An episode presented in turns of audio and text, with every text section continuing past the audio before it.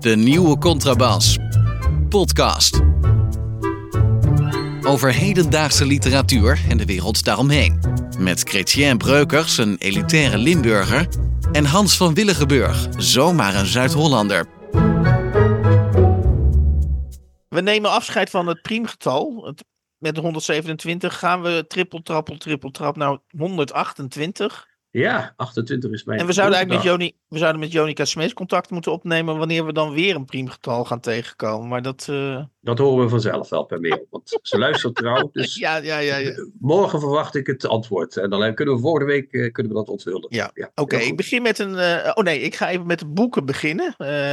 De boeken die we vandaag gaan bespreken is een roman en een biografie. Dus we hebben dat een beetje mooi uitgespreid over verschillende genres. De roman waarmee we gaan, wat mij betreft, gaan beginnen is De Zomer. Vind ik wel een mooie titel alvast. De Zomer van de Onwaarheden van Nelleke Zandwijk.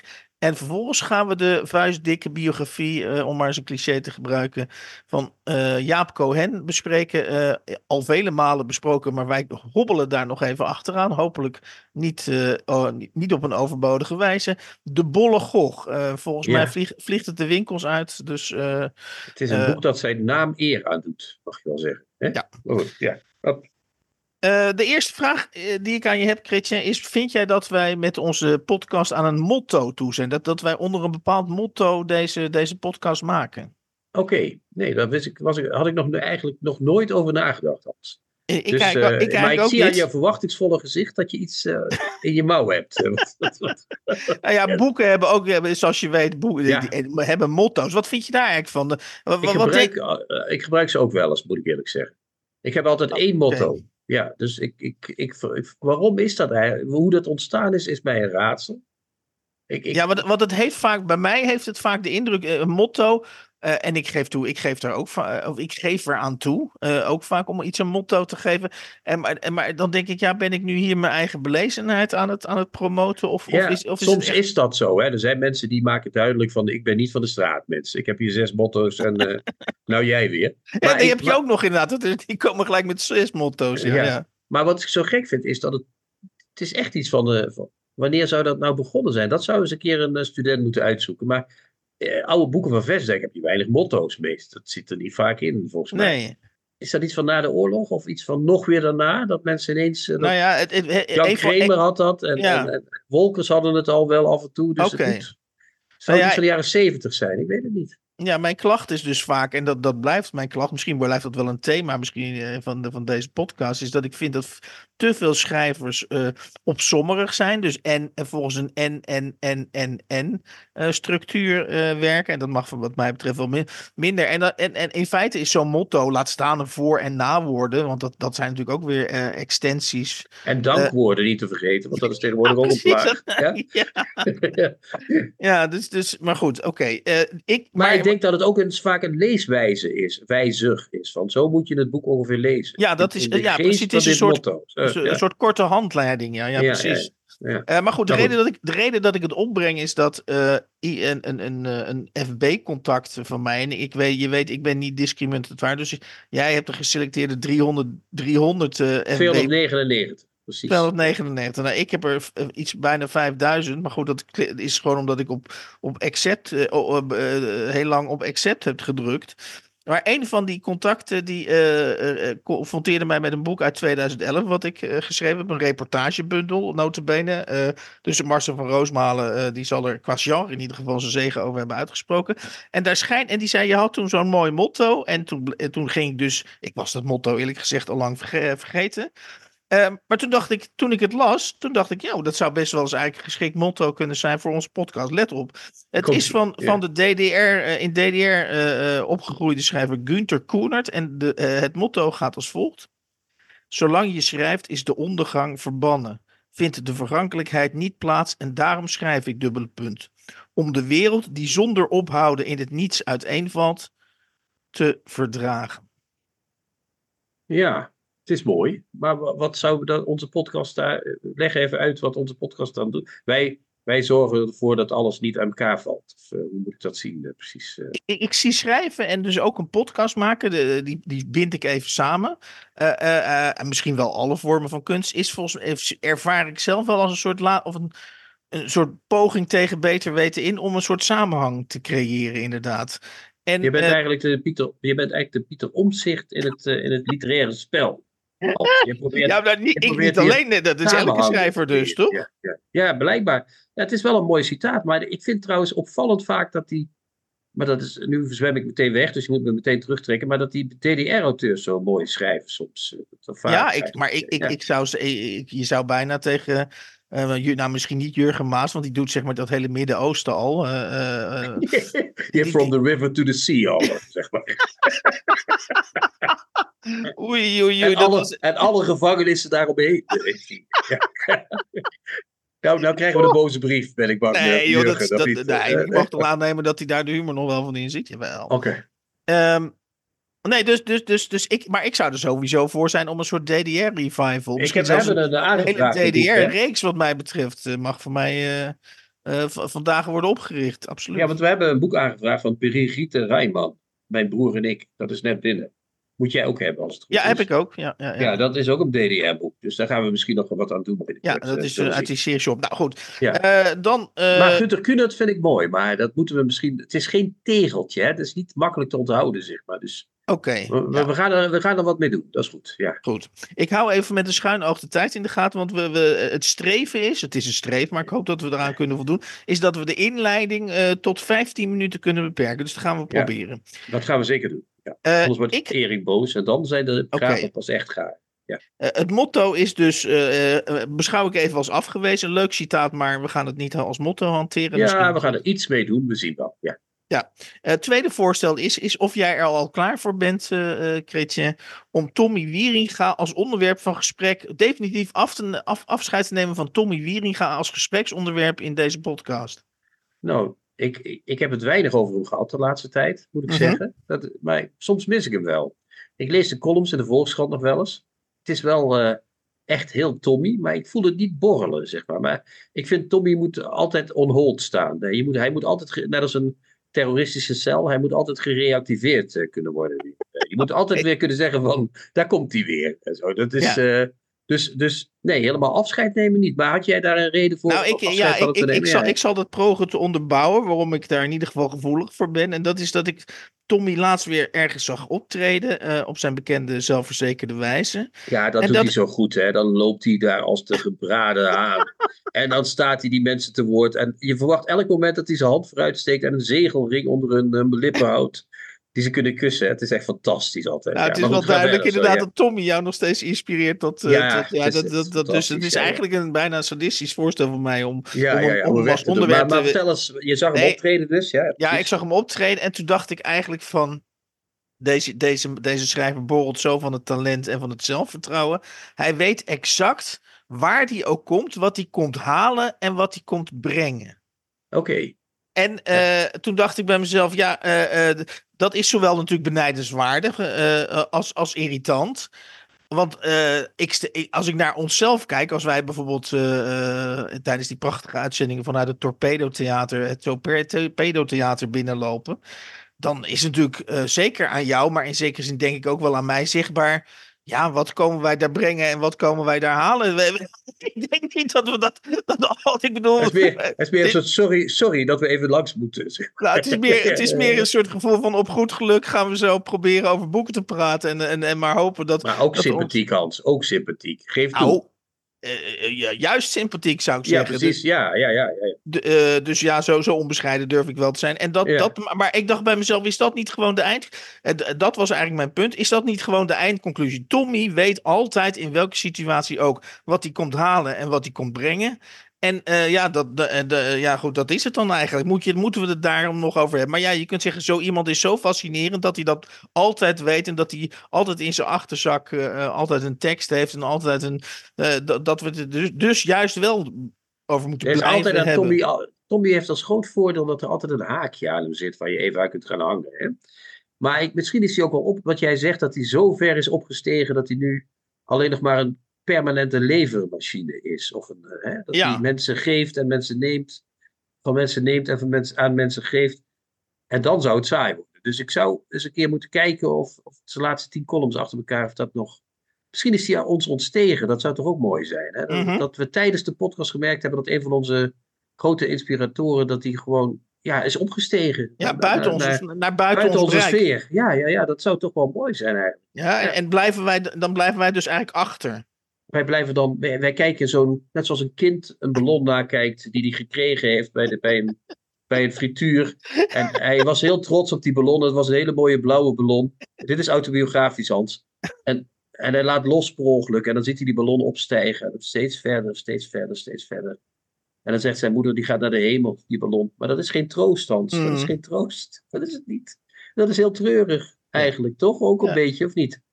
Ja, ik zit ook. Ik zit dus de, de, is dit een eh, eh, ik, overwinning van, van, van, van, van Tommy Wieringa op de nieuwe Contrabas podcast? Of is het een. eh, niet, niet dat ik het definitief in, een- in een soort de, metafoor of een soort eindsituatie wil, wil, wil vastleggen, maar het heeft Nou, wel het iets. is geen overwinning. Het is een. een ik of het denk is ook, een soort machteloosheid bij ons. Dit was Tommy gewoon. Ja, of, maar ik denk ook, eerlijk gezegd, bij Tommy zelf. Die is, dat is voor hem ook niet leuk als hij daar zit, op die hoogte. Want, want daar is niemand. Daar, daar, is niks meer. Daar, daar- hij zweeft daar als dat ballonnetje helemaal alleen. Wij zien hem wel, maar, maar hij is er niet meer. En dan, hij laat wel? af en toe een boek uit de lucht vallen dan. En af en ja. toe zegt hij, hier is een boek van mij. En dan zeggen de mensen, dank u wel, Tommy. Kussen ze dat boek. Maar Tommy zelf, maar Tommy zelf kunnen ze niet meer kussen. Dat is, Ja. dat is er niet meer bij. Ja. Ja, ja, ja, ja. ja. Oké. Ik, ben, eh, ik ben ineens heel verdrietig, Hans. Je bent me echt, eh, je hebt me echt in een depressie geduwd. Maar goed, ja. Ja, Hebben we ja, nog ja. een vrolijke uitsmijter? Ja, we hebben nog een vrolijke, een vrolijke uitsmijter. Ik ga even op zoek. Oh ja, nee, we hebben zeker een vrolijke uitsmijter. Ik heb namelijk nog steeds, eh, en, en de luisteraar, onze trouwe luisteraars hebben dat vastgemerkt. We hebben, vorige week hebben we geworsteld met het boek van Daan Heerma van Vos. Laat ik het zo Nou, zeggen. we zijn- is een groot woord. Ja, maar we zijn wel eens snediger geweest. En het lag, het lag daar maar, dat boek van te, Daan Heerma van Vos. En we hebben het ook. Ik, ik denk dat we het wel drie of vier keer kopje onder hebben geduwd. Dus de, en dat doen we, en dat is vrij uitzonderlijk. Eh, en, En, dat dat wou had- maar niet verdrinken, hè, het boek. Het, was, het, was maar niet, het spartelde maar terug. Het was verschrikkelijk. Maar het- toen, heb ik, toen heb ik toch, want, want, het, wat we hebben, eh, zo eerlijk zijn we wel. eh, we hebben ook gezegd, dat boek is inmiddels trouwens al eh, sinds vorige week aan zijn derde druk toe. Dus dat is ook, wij, wij vinden het We hebben maar- altijd gelijk, Hans. Want zelfs Frank Nelle, die ik niet goed vond, is nu op de longlist voor de Libris terechtgekomen. ja, Dus we, we worden aan alle kanten uitgelachen. het is wel, eh, het is wel duidelijk ja. dat wij zelf nooit in literaire juries. eh, Nee, eh, nou, dat zou wel een stuk verbeteren dan, als wij er eens in Ja, zaten. ja, maar goed, Ja, maar goed. Toen ben ik dus na die uitzending, eh, denk, denk ik van, nou, ik ga toch nog eens wat peilen, links en rechts. Eh, wat er nou over die roman geschreven is. Misschien uit, toch uit een stiekeme onzekerheid. Dat ik denk, ben ik, ben Het ik hield nou jou bezig, hè, merk Ja, ik. het- het Meer dan mij. een ik heb het eh, boek meteen in zo'n kastje gezet in de buurt. En, eh, ja. Maar goed, toen kwam ik dus bij het, bij het, bij het onvolprezen, zoals jij dat altijd zo mooi zegt, bij het onvolprezen Zoom uit. En Ja. daar was ene Mirjam Pieters. Nou weet ik van Mirjam Pieters, dat als zij een boek goed vindt, dan vind ik het meestal knudden en vice Ja. versa. Zeker weten, ja. Maar dat is, het ja. proza waarin ze de, de roman van Daan Heerman van Vos de lucht insteekt, ja, daar, ik denk, dit, Ja? moet, ik, dit moet ik voorlezen in de... Proef je of niet? Eh, Ja, je hebt ja, het- dit is, ja. dit is de slotalinea van, dit is dus haar conclusie over dit boek. Mhm. In de rouwroes, tussen aanhalingstekens rouwroes, ondergaat ieder van hen, de personages, een metamorfose. Stilstaand bij de rol die hun overleden vader speelde en bij de rollen die ze zelf vervulden in hun gezin. Punt. Van ieder personage doorvoelen we de universele dimensie van het diep gewortelde verlangen om volledig gezien te worden. En we zijn getuigen van gemiste kansen op echt contact. Ik zie je instorten. Punt. Heerma van Vos overtuigend dynamische perspectief raakt zo de kern van aanhalingstekens hoe we ons leven leiden aanhalingstekens. Liefde is het probleem niet, maar het gemis van mensen die je begrijpen. Punt. En dan de slotzin. Geen vaarwel vandaag van Daan Heerma van Vos doorgrond de universele tragiek met humor, scherpzinnigheid en psychologische diepgang. Ja, nou, amen zou ik bijna zeggen. Maar, maar kijk, dat is nou wat. Kijk, recensies, hè, Hans. zijn volgens mij in het beste geval, en op internet heb je tijd zat om dat te doen, daar kun je je verhouden tot de tekst. Daar kun je zeggen van, ik heb de tekst gelezen, dat en dat stond erin, dat en dat vind ik ervan, dat en dat is te vergelijken met boeken die al eerder verschenen zijn. En, tot, uh, en ik kom daar op basis daarvan tot de volgende conclusie over dit boek. Maar wat hier gebeurt, en dat gebeurt heel vaak in online recensies, is dat de recensent A in zijn eigen formuleerdrift verstrikt raakt. Dat hoorde ik hier ook uh, toch wel een beetje terug, als ik dat mag zeggen. En B, dat het niet gaat om het boek uh, waarover geschreven wordt, maar over wat de recensent in zijn hoofd heeft over het boek wat er geschreven is. Snap je wat ik bedoel? Ja, ja. Zij heeft een soort rouwboek in haar hoofd en dan is dat dus een rouw. Het is helemaal geen rouw. Het is een saai boek. En, uh, maar we hebben het al besproken, dus dat hoef ik ja. niet over te doen. Maar wat ik wil zeggen, de, die mechanismen van die recensies zijn heel vreemd. Die gaan niet over die boeken. Die gaan over die personen die die boeken bespreken. Ja, dat, dat, dat, dat is, dat is het vreemde, dat, vind ik. Maar dat ja. gevaar is, zie je niet alleen op internet, maar dat, dat, is, dat is natuurlijk altijd dat is een gevaar. Of dat is zeg maar een kenmerk van, van alle recensies. Natuurlijk. Ja, maar dat En- zou en- toch wel eens een keer moeten worden aangepakt. Want dat is echt, vind ik wel een kwaad. Vind Nee, ik maar daar eerlijk ontkomt. In mijn oog, maar goed, daar kunnen we een hele lange discussie over. Hoe moeten we niet doen? Maar ik, ik denk dat ook Waarom Kees, niet? Eh, eh, ja. Kees, Kees het Hart, bij wijze van spreken, die vind ik best een. Ik bedoel, we hebben ook wel eens hem geridiculiseerd en we hebben hem ook wel eens geclose read. En dan waren we ook niet mals voor Kees het Hart. Maar goed, laten we er even van uitgaan dat Kees het Hart eh, een van de betere recensenten eh, van, van. Ook bij hem eh, is alles doortrokken van eh, Kees het Hart. Ke- Kees Ja, het Hart. ja. Dit, is, dit is hoe Kees het Hart literatuur zit, hoe Kees, Kees het Hart het leest. En ik vind dat eerlijk, dat vind ik aan zichzelf, in zichzelf, zolang, zolang dat maar op een onderhoudende, uh, houtsnijdende manier gebeurt, vind ik dat ik ben niet het niet met je eens. Nee, ik vind dat het, er moet over de teksten geschreven worden. En dat is echt Mhm. te weinig. Dat gebeurt te weinig. Dat merk ik hier en dat is zo. En ik vind dat we daarmee eh, eh, weliswaar eh, een treurig blokje inleiding hebben be- beëindigd. Maar nou ja, althans, het is niet anders. Eh, er is één fun fact. We hebben een motto. Dat is goed, in ieder geval. Toch? Oh, niet? we hebben toch een motto. Je, Ja, van, eh, nou ja, jij wordt het van Kuhne toch... Ja, ik vond het lang, maar... we- weet je wat? We nemen lang, gewoon een eh. heel...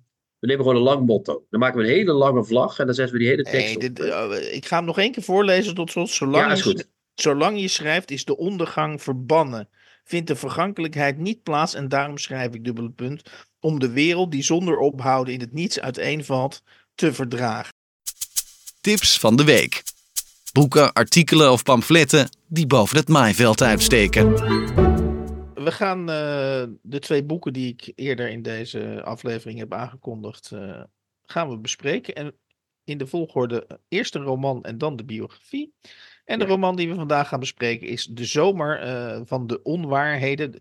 Die titel, daar word ik al gelijk vrolijk van. Van Ja. Nelke Zandwijk. Sorry, ik dacht wel bijna Zandvliet zeggen, maar het is Nelke Zandwijk. Ja, ze hebben, ze hebben een moeilijke naam, gek genoeg, hè, deze schrijver. Vind je niet?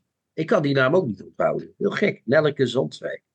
Ik had ook nog nooit iets van haar gelezen. Jij wel, hiervoor? Nee, nee, nee. nee, Het is nee. op zich eh, niet terecht misschien, maar ja, het zijn, er zijn van die schrijvers die blijven altijd een beetje op de achtergrond hangen.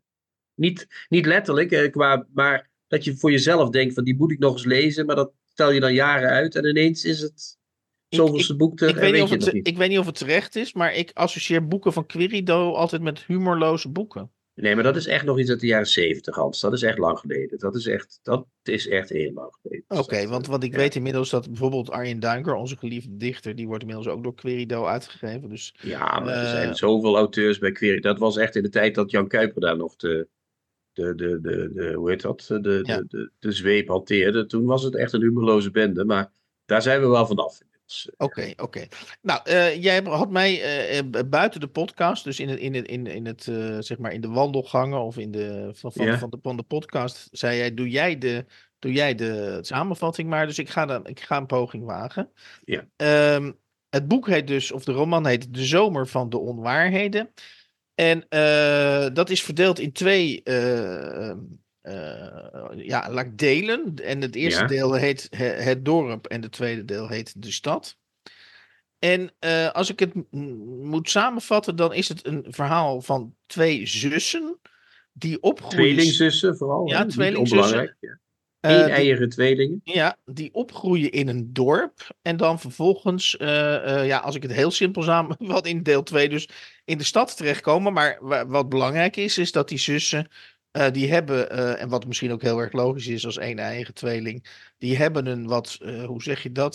die, die zijn op, toch op een verkapte manier, niet dat, dat daar de nadruk op wordt gelegd, maar dat wordt steeds heel, want daar is Nelleke Zandvliet dus alvast goed in. Hier, hier mag ze dus het eerste compliment al innen, is dat yeah. ze die concurrentie tussen die twee niet te veel benadrukt, maar dat je op de achtergrond steeds voelt, die twee zijn toch met elkaar in concurrentie. En dat, dat is, dat is ja, en dat, is behoorlijk, dat speelt echt een behoorlijk uh, belangrijke rol in dit boek. Uh, ja. uiteindelijk, uiteindelijk wel. Want ze gaan ook nog eens een keer. Eerst zitten ze in een dorp. In een, je zou kunnen zeggen. Nou, het is geen dysfunctioneel gezin, maar het is een gezin in een lagere sociale klasse, zou ik maar zeggen. Ze komen mm. echt van de, van de verkeerde kant van het dorp, als je het zo zou kunnen zeggen. Ja, precies. daar begint het al mee. Dus ze komen uit een soort cultuurloos milieu, met een soort merkwaardige vader die een stuk of twintig vaste anekdotes heeft en die de hele dag om zich heen strooit. En een moeder die het eigenlijk een beetje hoog in de bollen heeft, maar die niet veel verder komt. Ja. en daar ontworstelen, en daar, in dat dorp, bij die mensen, zitten ze en ontworstelen ze zich eraan, tussen aanhalingstekens, door naar de stad te gaan, als je het zo zou kunnen zeggen. Ja. ja. Daar wordt die uh, Nelke en, en die, die, die, die dat, sorry, dat is niet dezelfde als de hoofdpersoon natuurlijk, hè, die fout moet ik niet maken. Daar wordt de ik-persoon samen met die tweelingzus, die komen allebei een beetje in het uh, culturele circuit terecht ook, hè, zou, je kunnen ja, zeggen. Ja, ja. Uh, die zus heeft uh, wel een relatie, en zij, de, de ik-persoon niet. Of ja, die mm. heeft wel relaties, maar geen, geen bestendige, om het zo te zeggen. En die zus, zij haat die relatie van die zus. Dat vindt ze ook niet veel eigenlijk. Het is allemaal een beetje nou, nou je, het hangt allemaal van de ongenoegen aan elkaar, zal ik. Dat, uh, ja, dat en als je het zo, als we, en, en dat, dat is, vind ik juist het mooie van dit boek. Als, als je het samenvat zoals wij het nu samenvatten, is het niet, is het niet spectaculair. Sterker nog, nee. is, het, is, het, is het bijna het omgekeerde. Zou, zou, je even in, zou je kunnen zeggen, nou, uh, uh, dat klinkt een beetje als het volgende boek van Daan hier, maar van vervolgens. Nou ja, bewijs. Ja, nee, dan moet je nu echt ophouden, Hans. Want nu verbied ik je vanaf nu, ik mag Tommy niet meer noemen, maar ik verbied je vanaf nu om, om de woordcombinatie Daan Heerma van Vos Okay. Uh, nee, maar, maar het is een onspectaculair gegeven, inderdaad. Maar wat we wel moeten zeggen is dat Zandwijk er flink, stilistisch flink op het gaspedaal uh, trapt. Nou, en dat uh, maakt het boek leuk, uh, zeg maar. Ja, zeker. Dat is, wat het, en, en, en, en, wat ik, het is zelfs zo, ze komen uiteindelijk allebei in het theatermilieu. Ze hebben allebei... ja, die zus, de, haar zus in het echt zit ook in het theatermilieu. En je, mag, hè, en je mag wel zeggen dat de, dat de ik-persoon, zoals je dat net netjes zei, dat hij in de beschrijving van het dorp waar ze opgroeien, in feite haar talent voor theater uh, ten volle uitleeft. Uh. Ja, daar, kan, daar begint het al, zeg maar. Daar begint ze al. Ze, heel veel van die dingen die in dat dorp gebeuren, want ze heeft zo'n vriendje die vroeg sterft. Uh, dat, daar, daar, dat, dat leeft eigenlijk allemaal in haar hoofd. Dat leeft niet eens in het echt allemaal. Dat is, zij stelt zich allemaal dingen voor die er zullen gebeuren. Exact. Dus dat, zij, zij bedenkt allemaal scenario's, zou je kunnen zeggen, voor haar leven. En nou ja, die komen meestal niet uit, helaas, voor haar. Nou, maar je hebt ik, daar een... ja. ja. ja. Wat ik, wat ik, heel, wat ik zelf met betrekking tot dit boek heel interessant vond om naar voren te brengen, en ook met jou te bespreken, met het boek dus als aanleiding, is dat uh, zeker het dorp, maar ook dit tweede gedeelte. Um, wat is nou de. Wat vind jij nou um, van de functie of, of de plaats van humor in literatuur? Het is een oude Ja. klacht. Het is een oude klacht dat boeken die humoristisch zijn, en dit boek is nou, bijna Zeer elk- humoristisch, ja. op, op bijna elke pagina humoristisch, maar dat die boeken in die Nederlands, in die, in die cultuur en zeker bij het Nederlandse critici, dat humor laag wordt aangeslagen of een laag, ja. een laag. eh, en eh, ik zat dus dit, want ik begon namelijk heel enthousiast aan het boek. Ik vond het hilarisch hoe ze haar jeugdherinneringen aan de tennisbaan en aan haar vader en haar moeder. En aan die, aan- aan die vakantie die ze met z'n aan die allen hebben. vakanties. Dat, dat, je, je- hoort, je ziet bijna een cabaret, cabaretier heen en weer eh, stappen op, op de planken om het zo te verwoorden. En ergens in het boek, ik denk na een pagina of 40, 50 begon ik dat ding. Toen dacht ik, nou, maak ook gewoon eens een zinnetje, het regent of zo. Het, het wordt allemaal wel heel, het wordt op een gegeven moment wordt het een trucje eh, een beetje. Ja. En toen dacht ik bij mezelf, eh, ehm, eh, ik, laat ik het zo zeggen. Ik, eh, bijvoorbeeld even, eh, toen- dacht ik bij mezelf, wat vind ik nou zelf eh, humoristische eh, eh, eh, werken in de literatuur die ik heel erg waardeer. Nou, toen dacht ik bijvoorbeeld aan De Avonden. Vind ik uiteindelijk een, een super humoristisch boek. Eh, Dat is droog komisch, hè? Ja, droog dat is komisch. meer Ik vind. Portnoy's Klacht van Philip Roth. Vind ik Ja, dat is heel eh, geestig. Alle dat is boeken heel van, geestig. En de wereld als markt en strijd, waarvan velen denken dat het een deprimerende roman is, vind ik eigenlijk ook uh, op een bepaalde manier ook heel humoristisch. Maar wat hebben al die boeken wat mij betreft gemeen, is dat de humor schemert er doorheen, zullen we zeggen, door, door dat proza. Maar het is van zichzelf niet per se humoristisch. En dat vind ik dus bij Nelleke Zandwijk, hoewel ik erken dat er grappige scènes in zitten, vind ik het iets te veel een cabaretier. Uh, uh, ze laten cabaretier in zichzelf los. Tenminste, zo komt het op mij over. En gaat dan hele gewone dingen uit de jaren 70 en 80, wat bij mij heel veel herkenning oproept. En heel af en toe ook vertedering, die vakanties naar Frankrijk. Uh, die scène dat ze, dat ze als, als, advies krijgt van haar moeder om, uh, om het zwembad bij haar eerste ongesteldheid het zwembad in te duiken met kilometers uh, maandverband. Ja, dat was heel, heel erg scène, is dat ja. Maar, ja, dat is een hele erg. En, en, maar, die is wel heel goed ook. Die is echt heel goed. Die is goed, maar dat, daar zit dat cabareteske dus ook weer in. Maar wat wil je nou precies zeggen? Dat dat dat is jou te veel allemaal. Zeg. Dat is net iets, dat is behoorlijk te veel. Wordt dat nou ja, ik vind wel dat, dat klopt wel, wat jij zegt, dat deels. En ik ben het er ook wel deels mee eens. Maar uh, in, in de recensie van NRC, uh, in de NRC Handelsblad zei Judith IJsselen, die zei erover, mm -hmm. die zei dat ook een beetje. Uh, het lijkt erop dat het hierbij blijft dat de zomer van onwaarheden niets meer is dan een geregeld, dan een geregeld zeer geestige registratie. En dan zegt zij, ja, precies. En dat zeg ik als antwoord op jou, maar er staat meer dan er staat. Eigenlijk leeft de hoofdpersoon ook nu voor een groot deel nog altijd in een vergelijking met, of zelfs in dienst van, haar tweelingzus. Op het eind verwijst Zandwijk naar het kinderliedje over het schreeuwende meisje op het steentje. Huilend, huilend en vooral helemaal alleen. Uh, dat zegt de IJsselin dus. En wat ik daaraan toevoeg is dat ik denk dat die humor van, van, van uh, Zandwijk mm -hmm. is in dit boek en ook in het vorige boek van haar trouwens. Dat heb ik er voor de zekerheid nog even bij gelezen. Het mooiste verhaal over mijn familie.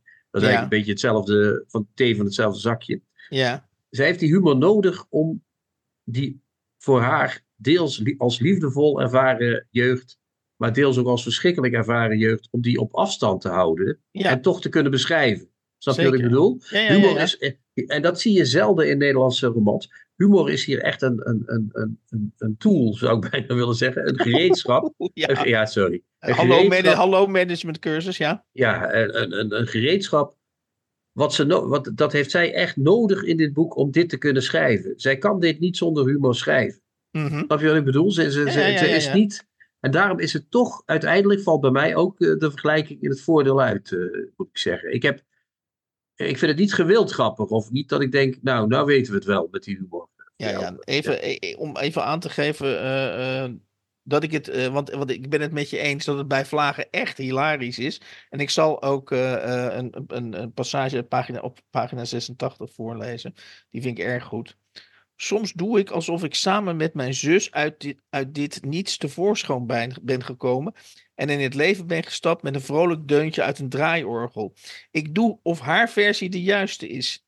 Ik herhaalde het woord bij mezelf, zodat het wervelde in mijn mond. Ik wilde de smaak van niksigheid proeven op mijn tong.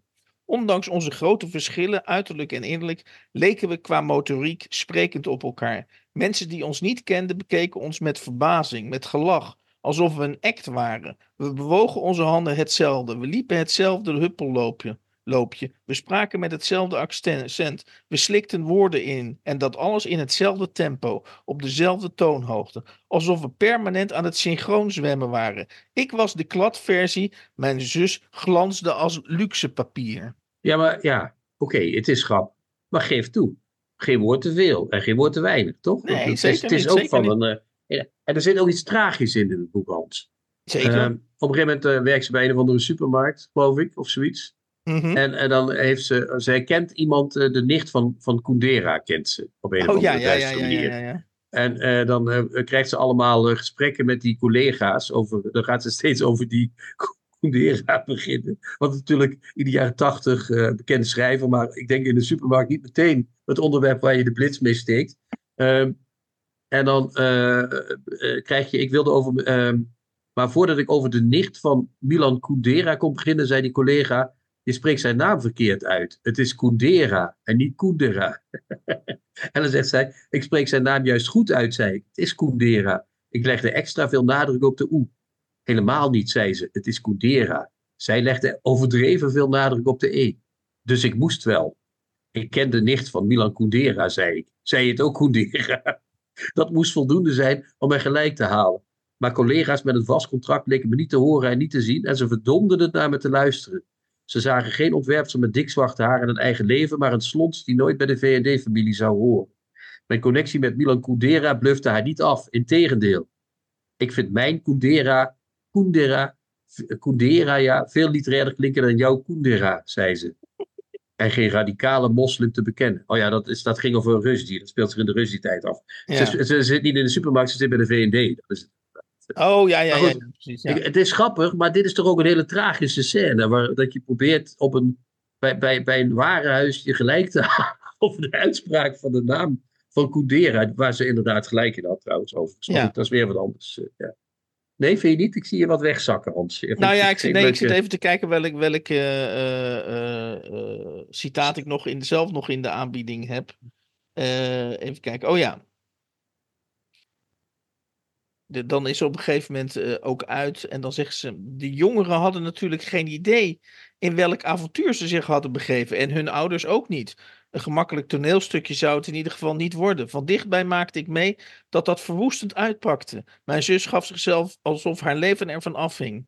Binnen de kortste keren kon ze niet meer functioneren zonder angstremmers, kalmeringsmiddelen, vitaminepreparaten, drankgelagen, indringende praatsessies met mij en anderen, maar vooral met mij. En doorzakken bij Café Winston met borden vol, Oh ja. met borden vol vlammetjes. Ook ik klampte me vast aan de vlammetjes. Als ik me ergens aan vastklampte in die tijd, waren het de hete vlammetjes van Winston. Ze lonkten naar me aan het einde van een repetitiemiddag. Ik denk dat we ons allemaal, zonder het zo te noemen, vastklampten aan de borrelhapjes. Ja, ja, dat, ja, dat, schitterend. En als je Winston hebt gekend in die tijd, dat weet ik niet of jij dat kende. dat is een reëel bestaand café. Ja, oké, dat is ja. een soort eh, oud hotel op de Warmoestraat. Dat was een verschrikkelijke tent, maar wel heel leuk. Mhm. dat, eh.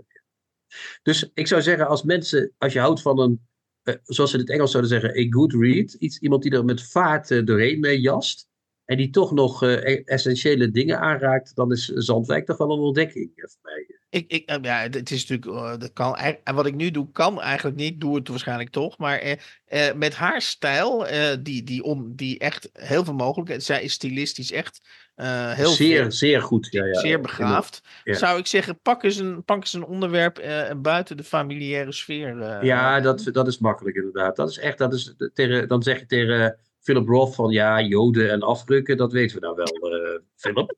Maar begin nou eens ergens over iets leuks. eh, ja, nee, ja, dat is echt heel slecht, Hans. Dat mag je nooit eh, zeggen. Maar Nee. laten we zeggen, vooruit, je hebt het toch gedaan. Dus we, we kunnen niet eruit, we kunnen alleen maar verder met het volgende boek. Dat is de Bolle Gog. Ja, nou laat ik het, laat ik het dan zo als Nee. slotopmerking over Zandwijk. Zolang je het leest, eh, eh, eh, zit je, zit je fijn te gniffelen. En je legt het weg en dan is het ook echt in één keer wel weg hoor. De- Het is, niet, het is vrij... Ja, Echt, echt beroerend deed het me niet. Maar ik vond, ik vond ook de manier waarop zijn tennisclub. dus Ik heb zelf, ja, dat is, dat, het is af en toe een feest van herkenning. Want ehm, dus zij beschrijft een tennis, zo'n tennisclub waar de knapste, waar bijvoorbeeld dan de knapste jongen. eh, eh, en, en zo die hele dans rond zo. ja maar dat onthoud je knap- wel. Wacht maar, over tien jaar weet je het dat, nog. Dat eh, vind dus ik, ja, dat, dat heb ik wel heel erg gewaardeerd. Ja, dat vond Ja. ik wel mooi. Oké, Ja, oké. Dus eh, misschien ben je. We, we hebben het er over vijf jaar nog eens over. Dan weet je, denk ik, meer van dit boek dan van andere zwaarwichtige onzin die we besproken hebben. Dus eh, we zullen zou, zien. zo, zou Ja, kunnen. Dat is jouw voorspelling, begrijp ik. dat is mijn voorspelling, Hans. Mark my words. Ja.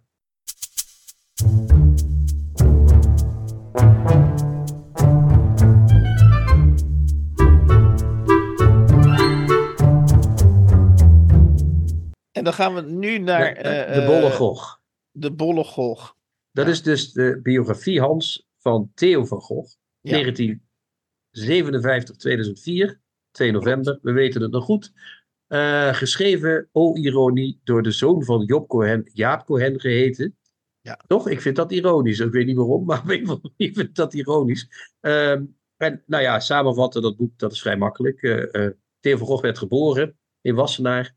Had een carrière in Amsterdam en daarbuiten. En werd vermoord op 2 november 19, eh, 2004. In, eh, ja, dat weet al, iedereen weet altijd de straat, ik niet. Maar in, eh, ergens in de water, tegen de Watergraafsmeer, of in Oost, Amsterdam-Oost. Ja, Oosten. Oosten eh, op straat door Mohammed B. waar- Die hem mes eh, in zijn buik stak. ja.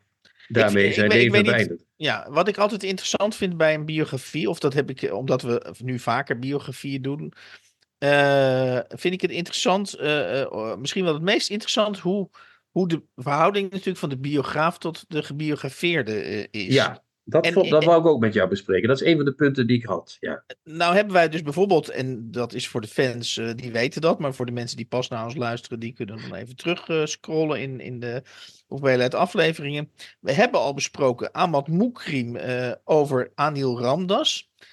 Dat was eigenlijk, vond ik achteraf gezien, zijn we daar nog mild voor geweest, want dat vond ik echt wel een... Nou, maar daar soort- gaf ik toen een 4 aan. Dat vond ik niet mild, als ik eerlijk ben. eh, eh, dat was echt een discipel-God verhouding. Met Ka- Ja. Karin Ahmad Moukrim als discipel en A- Anil Ramdas als God. En, en eigenlijk vond ik dat. Ja, ik weet niet wat. Dat was daar- een slecht boek, zeg. Jezus, ja, goed. Maar, daarnaast hadden we eh, Isha Meijer, hè? Ja, dan had je Annette Mooi, die is Meijer. Eh, dat dat, was je een heel mijn... goed boek, als ik eerlijk ben. Ja, dat was een goed boek. Maar dat was het, eh, de, de verhouding heb ik getypeerd als moeder qua jongen. Ja, en daar werd later nog een lichte ophef over eh, gemaakt door Connie Palme. Die vond dat haar rol daarin wat laag was ingezet. Nou, En ik dat ben ging eerlijk gezegd verder dan dat. Ja. Ja, ik, ik, zeg, ik probeer het voorzichtig te zeggen. En ik ben gek op Connie Palme, maar ik ben het niet met Connie Palme eens hierover. Ik vind dat Annette Mooi die verhoudingen heel goed beschreven heeft in dat boek. Dus ik ben, eh, ben nog steeds zeer tevreden over dat boek. Nou ja, om, even, mensen die niet exact dit gevolgd hebben, eh, eh, even los van jouw oordeel. Het verwijt van Connie Palme aan Annette Mooi was dat ze lesbisch, ja, dat, dat is een beetje vreemd ja, was verwijt, goed, slecht, slecht. dat, ze, dat ze slecht. lesbisch is en dat ze dus niet begrijpt hoe eh, heteroseksuele verhoudingen in, ja, in elkaar zitten of werken of de dynamiek de- in die verhoudingen niet begrijpt. En dat eigenlijk dat, dat hele boek een proeven van, eh, eh, eh, Onbekwaamheid is. van, van onbekwaamheid is en dus van onbegrip van, van heteroseksuele relaties. Ja, dat vond ik echt een heel gek verwijt. Maar goed, daar gaat het nu niet over. Maar dat, eh, Ja. ja. En dan had je, dat hebben we ook besproken, Arjen Fortuyn die de eh, eh, biografie van Gerrit Kouwenaar eh, eh, eh, ja, dat was een goed boek over een saai leven. Dat is ook apart. Hè? Ja. Ja. en dat was in mijn ogen de verhouding journalist-dichter. ja. En hoe zou jij de verhouding hier typeren, Hans? Want ik zie Ja. aan je oogjes dat je iets bedacht hebt. Dus ik laat Ik jou heb iets bedacht. de mat. eh, eh, ja. Nederige historicus, dat is dus Ja- Jaap Cohen, eh, portretteert enfant terrible. ja, maar toch laat die nederige historicus hier en daar toch merken dat hij dat enfant terrible toch iets te terrible vindt, vind je niet? Ja, vind je? Heel af en toe laat hij, laat hij toch een beetje zo. Ja, dan is hij toch. Ik, ik zie toch een zuinig mondje in dit boek, eerlijk gezegd. Jij Ja, niet? maar wa- wat me opvalt is dat je waar, bij, waar je bij Annette Mooi, vind ik interessant om dat even na te gaan, dat zuinige mondje richting Ischa Meijer eigenlijk van harte onderschrijft. Eh, eh, doe je dat dus veel minder, begrijp ik, bij Jaap Nou, dat, ik zal je vertellen waarom dat is. Bij Annette Mooi, Annette Mooi beschrijft het leven van Isha in samenhang met zijn werk. En be- probeert bepaalde karaktertrekken van hem en, en- en dingen die hij in zijn werk deed, met elkaar in verband te brengen. Eh, Jaap Cohen, die jij een nederige historicus noemt, ik ken hem niet, ik zou dat niet, eh, ik weet niet wat hij is. Ik zag hem steeds handen. Ik, weet niet hoe het komt, maar ik zag hem, eh, terwijl ik de biografie las, zag ik hem steeds handenwrijvend voor me. Oh ja, ja, dat zou kunnen. Het zou, misschien is het wel een handenwrijvertje, je weet het niet. Maar eh, die, die- dat boek, terwijl ik het las, zat ik heel sterk, kreeg ik heel sterk het gevoel dat ik, wat jij net al zei, en en en, ik zat in een en toen verhaal. En toen woonde Theo Ja. in eh, Wassenaar en toen ging die, eh, eh, was hij onhandelbaar en toen ontmoette hij een jongen die later Tom Hofman zou worden en toen ging hij naar Amsterdam en hij ruimde zijn kamer nooit op en dat gaf muizen en ellende. Mhm. En zijn bed zakte in en toen moest hij met zijn hoofd naar beneden slapen. Waarom die niet met zijn hoofd aan de andere kant ging liggen is mij een raadsel. Maar goed. en toen ging hij filmpje maken met vrienden. En toen bleek dat wel te lukken. En toen ging hij nog een filmpje maken. Toen werd hij columnist. En toen bleek hij toch een hele dekselse communist, column, communist, wat zeg ik nou? Ja, nee. Columnist te zijn. Enzovoort. En, snap je wat ik bedoel? ja, het ik was niet zozeer dat hij het werk en het leven met elkaar in verband bracht. Maar hij vertelt het allemaal alsof het... En hij lepelt het allemaal op. Van, en toen Ja, dit ja, en toen dat. En Maar omdat je kunt- zelf... En omdat je... Maar ik moet er even door. Sorry, sorry. En omdat, je, en, en omdat je zelf dat leven nog wel een beetje gevolgd hebt. Wij zijn op de leeftijd dat we dit nog wel hebben meegekregen, Zeker, deels, zeker. grotendeels. Ehm, denk, vul je het zelf in. Denk je, ja, dit zat toen zus en dit zat toen zo. En dan ga je dat met elkaar combineren. Maar dat doet Cohen nergens. En dan heb ik nog, nog echt één laatste ding. Sorry dat ik Ja, eh, dat zo lang neem. Ja. Maar eh, hij noemt heel veel dingen eh, die, die hij alleen maar noemt, maar niet uitdiept. Hij zegt bijvoorbeeld heel vaak: Van Gogh voelde zich eenzaam. Mhm. En dat is een hele wezenlijke existentiële emotie. Maar daar wordt niks over uitgelegd. Waarom? Waarom voelde hij zich zo? Zat dat in zijn jeugd, zat dat in zijn uiterlijk, zat dat in zijn werk? Hij zegt ook één keer, ook niet niks, dat hij zelf steeds rondvertelde dat hij met zijn moeder naar bed Ja, is geweest. zeggen. Ja, ja. En zijn moeder ontkent dat. Maar hij, hij zegt alleen, hij zei het en zijn moeder ontkende het. Hij Mhm. zegt nergens, het zal fantasie zijn, want, of hij, zal, zegt, ner- hij zegt nergens, het is zo, want ik heb documenten dat het zo en zo was. Mhm. Dus hij probeert, hij lepelt de hele figuur van Gogh leeg. En je weet, wij weten hoe die eruit zag, Hans. Dat is wat, wat je dan Ja. leeg lepelt. En al die films, en het wordt ons allemaal voor de neus gedaan. Maar hij brengt het nergens met elkaar in verband. En dat vind ik zo raar van dit boek. eh, En dat deed eh, Annette mooi wel. Ja, ik vind dat zij dat veel meer met elkaar in verband brengt. En waardoor Ja. je ook een, een, een, ook, een, ook een niet zozeer helemaal nieuwe kijk, maar wel een goede kijk op die figuur Isha krijgt. Zonder dat ze iets verbloemt. Mhm. En, en, en hij gaat, en dat is nog een beetje over die, dat zuinige mondje. Soms eh, zegt hij dan van, eh, eh, ja, Theo had dan, Theo, sorry, wij mogen Theo zeggen nog, we zijn zo oud dat we dat al mogen. En Van Gogh had een relatie met de dochter Clio, met nee, Ja, met Helene. met- had hij met Clio Kampert een relatie of met die andere dochter van Kampert? Met een Oh, dat- Kampert dochter ergens. Ja, ja. En, of met de dochter van Deborah Wolf, dat zou ook kunnen. Zoiets. En dan na de dood van, eh, van Gogh, dan maakt Kampert een hele zuinige column van nou de vrijheid van meningsuiting. Dat zal allemaal wel. ja, ja, ja, precies. maar eh, ik vind schelden nog niet hetzelfde als vrijheid van meningsuiting. Eh, en dan zegt hij, ja, dat was dezelfde man. Wie, wie, die was de stiefvader van, oh ja, het was toch de dochter van Deborah Wolf. Dus dan laat hij toch even merken van, ja, hè, zo wordt hij toch door zijn eigen bijna familie ook nog even afgekapt. Dat is dat zuinige mondje, weet je wel. Dat is dat protestanten, dat is dat Hollandse wat erin zit. Oké, oké, oké. En dan vind ik dat hij dat vaker doet. ja, je bent nu wel heel... eh, oké, ja, nu, nu ga ik je wel afkappen. Ben ik bang. Ja, ja, ja, je vindt niet dat mijn welluidende stemgeluid een extra eh, waarde is in dit eh, geheel. Nee. Nee, ik, ik, ik zei net, en dat, dat, dat, dat sluit aan hoor, bij wat jij zegt. En kijk, ik zag steeds een handenwrijvend, eh, handenwrijvende biograaf. Dus hij vindt, en dat is dus Davis, dat zeg je dus terecht in mijn ogen, een beetje de zwakte van deze. Hij vindt het zo leuk om nog eens te beschrijven hoe dat internet destijds begon, hoe dat zat, wie waar woonde en, en, Ja, en dat die iemand op een afstand. fiets met een diskette Ja, voor dat, de maar dat, website. dat, en, bla, en daaraan herken je dus die beetje die vertelzieke. Ik noem dat nederig. Hè, dus, en, en, en ook de manier waarop hij die biografie begint. Dat hij bijna met een half soort suspense-achtig sfeertje. Dat hij in Wassenaar met zijn auto staat. Dat je denkt, hij gaat nu net een, een moordenaar arresteren. En, Maar hij en gaat bij de ouders op bezoek. Met de ouders bij, op bij bezoek van- hoogbejaarde ouders. Weet je wel, dus, dus ik zag steeds zo'n handenwrijvende man die, die dat. die- en hij, dat, dat kan natuurlijk gebeuren. Dat je het allemaal zo leuk vindt. Dat je, en dat je gaandeweg een beetje meegesleept wordt. Dat je al die aparte hoofdstukjes nou. Of het nou over een film gaat. Over, een- over een nieuwe column die hij schrijft. Of een nieuw tijdschrift.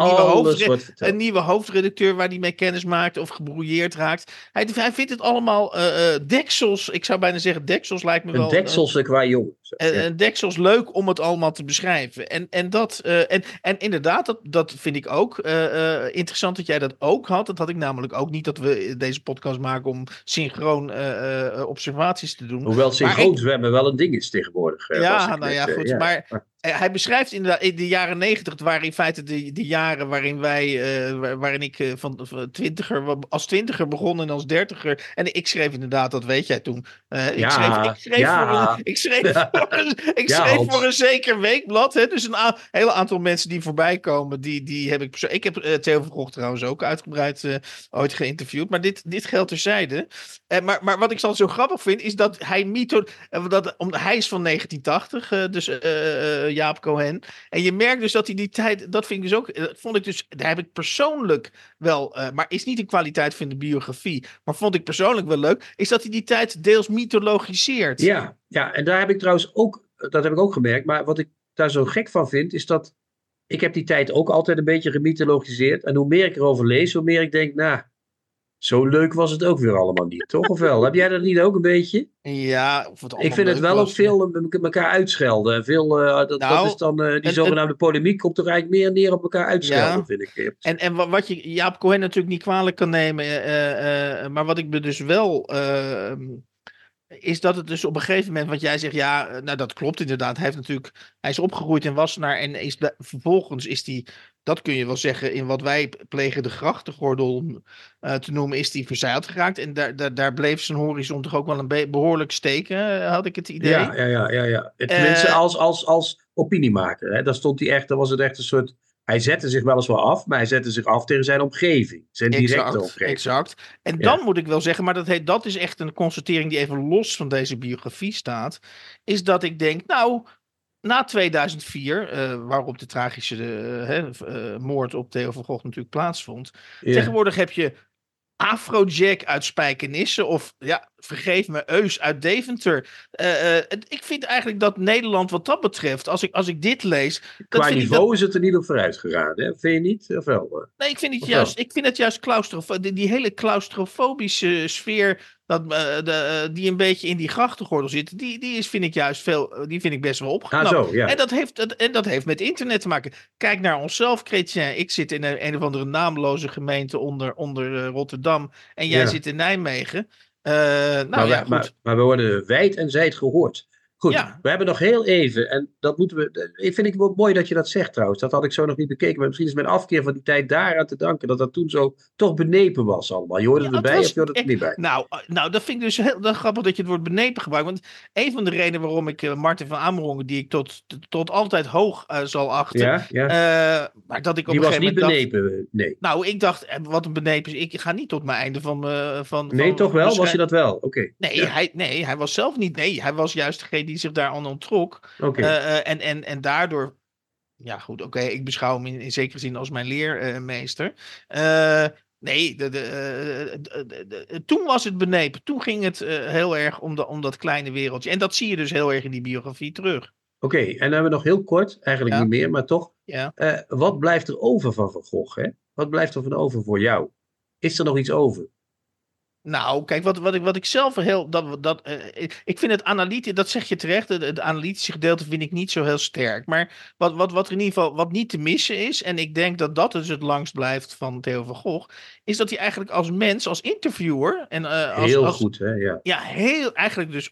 Eh, eh, Beter dan Isha, als je het buiten, bijna buiten categorie was. En dat hij dus eh, gek genoeg in zijn leven heel veel tijd heeft verdaan met films maken. Dat is Ja, eigenlijk. een nou beetje- nee, die films vind ik ook niet allemaal zo slecht hoor. Dat, dat viel me juist ook op. Ik heb nog een paar teruggekeken. Mhm. Ik vind eh, dat, eh, dat 06 en, en, en eh, Interview, of hoe heet dat? Eh, dat dat ja, met ja, eh, Katja mij, ja, met Katja En, en, en die televisieseries en zo, daar was hij helemaal niet zo slecht in. Het probleem met Van Gogh was, denk ik, en daarom heeft hij zijn eigen carrière een beetje op zeep of althans Ja. het niveau van zijn eigen carrière, van zijn eigen product een beetje omlaag gehaald, is dat hij constant de neiging had om grapjes te maken tegen Jan en alle mannen en iedereen. Waardoor hij dus ook meligheden in die film ging stoppen, die niemand meer. eh, altijd maar, er is telefoon voor de heer Brand Kostjes. Ja. wel, zo, dat Ja. soort eh, flauwe grapjes. Dus maar dat is dus hij- die een van die tijd. ja, dat, dus hij had een zeker niveau en hij heeft dat niveau zelf omlaag getrokken. Heel gek. Het was een constant gevecht. Zijn hele leven. Hij was altijd bezig. Mhm. En gek genoeg ook alleen maar bezig om zichzelf weer de berg af te trekken. Dat vind ik zo vreemd van die tijd. eh, Dat- Ja. Nou ja, Oké, oké. dat is alweer een treurig einde. Wat een, Ja, maar wat een en, podcast en waar, en ik hem Ja. nog steeds om heel erg om waardeer, is, is nog steeds dat hij eigenlijk scheid had, om het eventjes heel simpel eh, op zijn eh, straattaals te zeggen, eh, aan een heleboel eh, mensen die invloedrijk waren. En dat hij dus ook eh, op een gegeven moment, dat vond ik echt een heel, dat vond ik echt een heel interessant detail, heeft hij het jongerenprogramma Wat Doe Jij Nou, wat ik me nog kan herinneren, eh, eh, gemaakt heeft. En dat, hij dus, eh, eh, eh, en dat dat uit het potje werd gefinancierd van de multiculturele programmering. Omdat daar dus inderdaad niet alleen Nederlandse jongeren, dit was dus diversiteit avant la lettre. En dat, daar werden gefingeerde prijzen in uitgedeeld. Hè? Dus daar kreeg je zogenaamd een prijs. En toen was er een Turks meisje, die kreeg als prijs eh, tussen die piranha's zwemmen terwijl ze ongesteld eh, was. Dat was natuurlijk een grapje. En toen heeft een Turkse organisatie, eh, die heeft dat als beledigend ervaren. En toen werd dat programma, wat dus in feite heel succesvol was in het integreren van eh, eh, eh, allochtonen, noem ik het maar even. Tegenwoordig moet je zeggen mensen met een migratieachtergrond. Ja, precies. Met mensen met migratieachtergrond. Dat is toen geflasht. En daar was hij toen de- terecht in mijn ogen. Des duivels over. Ja. des duivels over. Ja. Herinner jij je dan nog, want dat vond ik ook wel wel grappig. Dat was ook heel divers, want daar was alles en iedereen in. Dat de, de Hunkering, die datingshow, in die kooi. ja, ja, ja, ja. Daar zaten vrouwen in burka in, dwergen, mensen van kleur, eh, gays, alle, de hele rimram liep door elkaar. Het was onbegrijpelijk waar het over ging, dus maar het was maar- fantastisch. Wat ik maar wil zeggen, de geest van Van Gogh, even los van zijn. eh, die, die, missen we, die missen we wel. Ja, mooi einde Hans. Wij missen de geest van Van Gogh.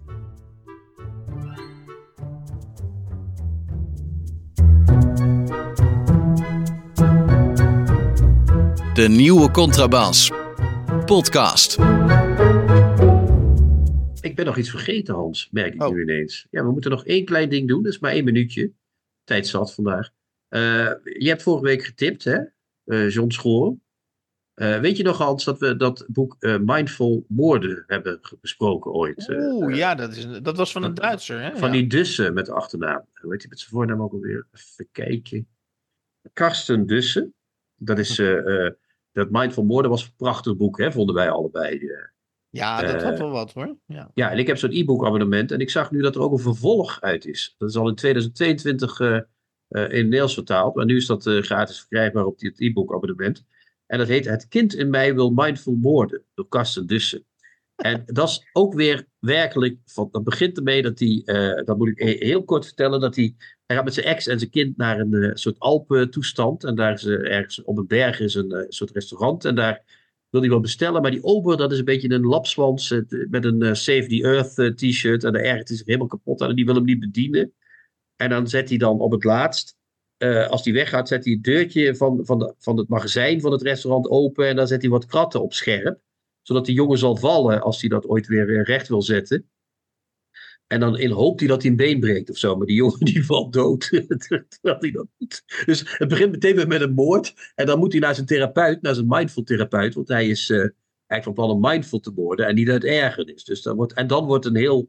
Dan wordt het kind in hem wordt dan eh, wakker gemaakt door die mindful coach. En dan is toch al- ontspre- is toch ja, dat, is, fantastisch dat zijn echt hilarische dat hoofdstukken. Zijn Dat je de titel van, dat je dus je roman, eh, volgens mij eh, waanzinnig goed verkocht in Duitsland en elders in de wereld, dat je, dat je je roman Mindful Moorden laat opvolgen door, eh, wat was de het, titel kind ook in, het kind in mij wil mindful worden. Dat is dus- toch Wat hij ontdekt dat? nu het kind in zichzelf en de, en de kwetsuren. Terwijl hij ondertussen moordend rondgaat en een heel maffia-syndicaat Ja, leidt. Ja, het is een beetje zoals eh, die van de Sopranos die naar de psycholoog gaat, zeg maar. Dat, Ja, eh, dat, ja, dat ja, werkt. ja, ja, ja. ja. Eh, maar- ik denk dat het als service aan onze lu- luisteraars wel handig is als je nog een van de mensen, als ze, eh, als ze nieuwsgierig zijn- geworden naar dat, eh, naar dat boek. En ik, ik kan mensen die eh, op vakantie gaan en echt een heel erg leuk, grappig eh, eh, en ontspannend boek willen lezen, zou ik dit boek alsnog willen aanraden. Mindful Moorden dus. Maar dan is het misschien wel handig om nog even te- eh, in welke uitzending we dat besproken hebben destijds. Ja, dat zal ik er even bij zetten bij. oh, wanneer wij dat gedaan hebben. ja, wanneer wij dat- gedaan hebben. Dat is heel vroeg geweest, volgens mij. Ja, aflevering 26. Eh, Zo, dat is 23 een- augustus 2021. Ja, joh, Zo, dat is al dat bijna is drie jaar geleden. Ja. Ja, ja, ja. ja. Maar dat hebben we toen gedaan. Maar dit boek is nu in 2022 bij Bruna verschenen. Dus als je even langer op vakantie gaat dan een week, zou ik ze allebei meenemen. Zou ik zeggen, ja, dat is nou echt. eh, ja, ja, ja. eh, het is echt. Want ik zat een beetje in een leesdepressie na al die boeken die we de afgelopen weken moesten lezen. Ja, Dat heb ik soms. En, eh, maar dit haalt je er helemaal uit, mag ik wel zeggen. Het is echt, eh, ja, fantastisch. Dat wou ik nog even zeggen. Dus dat, eh, ja. Ja, we bespraken vandaag achtereenvolgens de zomer van de onwaarheden van Nelleke Zandwijk, verschenen bij Querido in 2023. Dus dat is eh, toch alweer Eindeloos lang geleden. Ja. Twee maanden, en- bijna. En het, in ieder geval, het noopt in ieder geval zoals eh, dat ons noopte tot een, eh, een een kleine overdenking over de rol van humor in de literatuur. Ja, En dan hebben we natuurlijk die eh, enorme grote biografie van Jaap Cohen, geboren in 1980.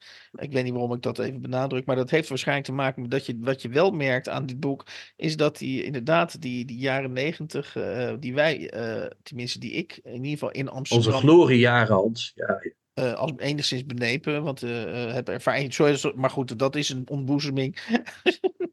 ik vind heel, eh, zodra ik weer in Amsterdam ben, vind ik het überhaupt benepen. eh, en enfin, dat, dat is weer wat anders. Eh, eh, eh, de- eh, wij bespraken dus de, zijn biografie van Theo van Gogh, geboren in 1957. eh, eh, inderdaad gestorven in 2004. De nou, Bolle- vermoord vooral. Hè? Niet Ja, gestorven zomaar, ja, maar ja, ja, gestorven door een moord. Eh, eh, eh, de Bollegog, verschenen bij Querido ook, al- ook. ook alweer bij Querido. Hey. Ja. Ja. Dus humorboeken hebben ze daar wel degelijk, Hans. Ja. en ook in het najaar van 2023. Ja, verscheen in 2024 en dan wil nee, ik bijna... 23 volgens mij. Maar goed. Nee, 2024. Ja. Oh, oké. En eh, dan wil ik al bijna de vertaler, maar dat is natuurlijk niet nodig in dit geval. Eh, Nee. eh, Jaap Cohen Hans, het- Hans krijgt een klein Jaap Knasterhuis momentje ook. Hè? Hij begint ineens in zichzelf. Hij begint ineens in zichzelf te praten. Gaat het Hans of niet? Ja, gaat goed, je bent moe hè, of niet? Is het een beetje Ja, ik, ik, klaar ga voor zo wel, ik ga zo wel even mijn oogjes dicht doen. Dat denk ik ook, ja. ja. Dat lijkt me een goed idee. Nou, Hebben we, Eh, verder, nog, eh, hebben we verder nog levenswijsheden te delen? nee, we zijn er nu uit. Ik vond dit, eh, ja, ja, mooi, compacte uitzending, Hans. Ja, prachtig. Compact vooral, hè? Ja, compact en goed. Ja. Ja. Er zo'n strik, zo een strik omheen en Zink zoef. eromheen en naar de, lezer, naar de onze, naar, onze Ja. luisteraars. Ja. Dag lieverds, tot ziens. Dag, dag. Tjoe, tjoe. Ciao, ciao. Ciao, ciao.